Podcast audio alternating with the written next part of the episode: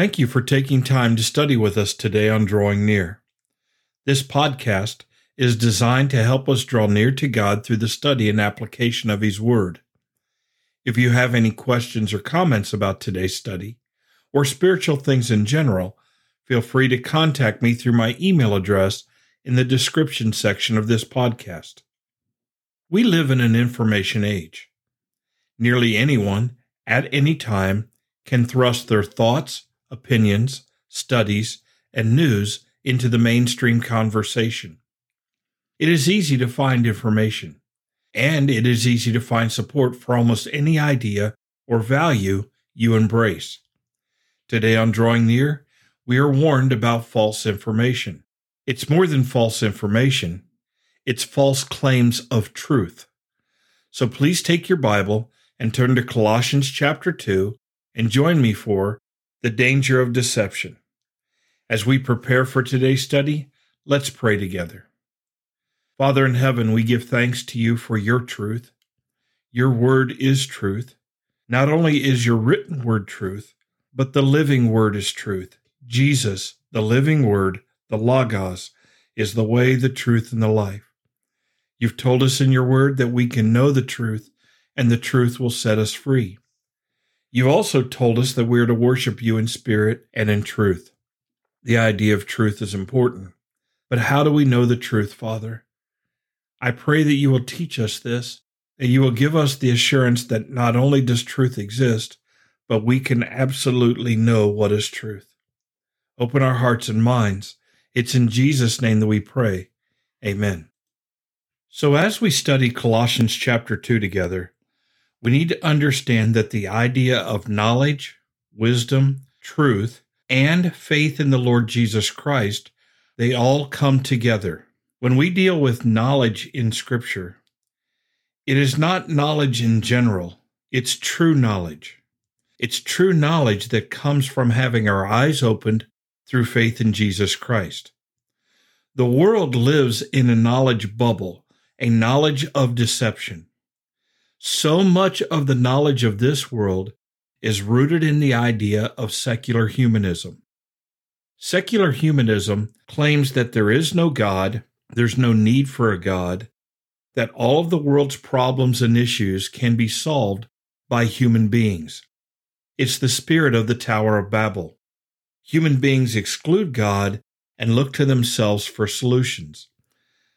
The danger in this is because of our sinfulness, each of us has a tendency to do that. So it's natural for us to be humanistic we naturally try to solve our own problems day to day without drawing near to the Lord. We are told to draw near to God, and He will draw near to us. We are told in Proverbs chapter 3 that we are to trust in the Lord with all of our heart and lean not on our own understanding. In all of the paths of our lives, we are to acknowledge Him, to seek His face, and He will set our paths straight. We need to know that human wisdom is actually foolishness. And we can have the truth, we can have true knowledge in Jesus Christ. The sin in our hearts can not only be forgiven, but the power of that sin to take captive our minds can be broken. And so that's what we're dealing with in Colossians chapter 2. The fact that there is a deception in this world. And it's not just spiritual deception, it's complete deception. It's a philosophic deception. The wisdom of this world is foolishness to God. And so, Paul, in writing the first three verses, says that in Jesus Christ are hidden all the treasures of wisdom and knowledge. We need to know that. In Jesus Christ, we have all the wisdom and knowledge necessary to live our lives, not just live our lives in a godly way, but to live our lives wisely with knowledge in every way. In verse 4, Paul says, I say this so that no one will delude you or deceive you with persuasive argument. The world, in arguing for their humanistic mindset, wants to persuade us to not believe in God, to not bring God into the conversation, much less Jesus Christ. And so, Jesus Christ, faith in Him, embracing the knowledge and wisdom that's in Jesus Christ, is the protection we need from deception. How do you know the lie? How do you know the false teaching? By clearly knowing and understanding and embracing the truth. Where do we find this truth? We find it in a relationship with God through faith in Jesus Christ and through God's holy word. We are further buffered by the indwelling Holy Spirit. So between Jesus Christ, the Word of God, the Holy Spirit, we are protected from falsehood. Now, we need to know something. There are false religious teachers out there perpetuating lies about Christianity. They do not teach the Word of God.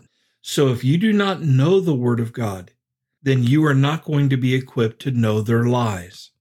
If you do not know that Jesus Christ Himself is the center of our faith, then all of the lies about God just wants you happy, all of the lies about health and wealth, all of the lies about God doesn't want you to suffer, you will believe those lies if you do not know the truth of Scripture. We need to embrace this. Paul is teaching us the truth, pointing us to the source of truth so that we will not be deceived. Then in verse 5, he says, For even though I am absent in body, nevertheless I am with you in spirit. Paul is telling the Colossian people they are not alone. They not only have the Holy Spirit with them, they not only have the Word of God and their faith in Christ, but Paul is with them in spirit. What does this mean? First, it means he is thinking of them. They are in his heart, and he is praying for them. He has joined himself with them through prayer. Have you ever thought of prayer that way? Have you ever thought of prayer as being with someone in a spiritual sense? I believe with all of my heart the idea of spirit is much, much bigger than what you and I think. We think of spiritual things simply as another way of saying religious things, but the word spirit means to be air or breath. It means to be ephemeral it means to not be physical. And we are spirit. There is a Holy Spirit. The Old King James calls him the Holy Ghost. There is this spirit realm in which demons live, in which angels move. And God is a spirit. He is not a physical, flesh and blood person. And so Paul says, I'm not with you physically, but I am with you in spirit through prayer, through my thoughts and emotions.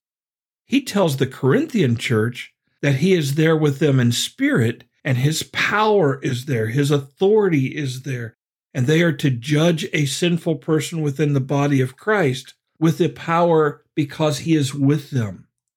And Paul says, I am with you in spirit, rejoicing to see your good discipline and the stability of your faith in Christ. Paul is with them in spirit, rejoicing. And he's rejoicing in their good discipline. They are doing what they are supposed to do. They are living the Christian life the way that they ought. That's the good discipline. They are not yielding to the flesh, they're not yielding to sin. They're living out their faith, disciplined, obeying Christ. And as a result, there is a stability of their faith in Christ. They're not all over the place, up and down, weak and strong, doubting and believing, afraid and confident. They're not what James calls double minded in all of their ways because they are trusting God and seeking direction and wisdom from Him. So, how do we avoid deception? We know the truth. We know Jesus Christ, we know the Word of God, and we follow the leadership of the Holy Spirit. We have other believers, like Paul was with the Colossian church in spirit.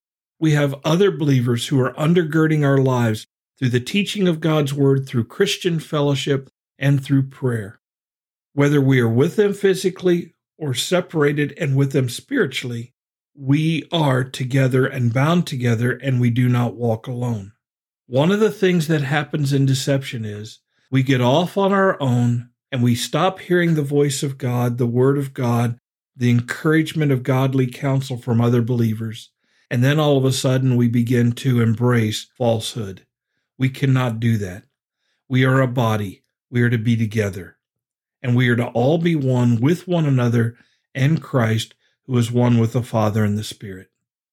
Father in heaven, protect us from the deceptions of Satan.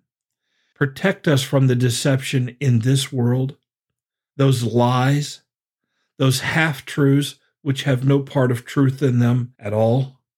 Remind us that Satan is a liar and a thief and a murderer, and also remind us that the truth of God sets us free from not only sin, but the deception that separates us from God and results in our condemnation. Father, people are deceived all around us. They believe the lie. Help us in compassion and mercy to share the gospel of Jesus Christ so that they may know the truth. We ask these things in Jesus' name. Amen. Thank you for studying with us today. You can subscribe to these podcasts on Apple Podcasts, Google Podcasts, Spotify, TuneIn, or the Facebook page Drawing Near. Drawing Near is a ministry of FBC Tipp City, provided with the hope that we will draw near to God and He will draw near to us.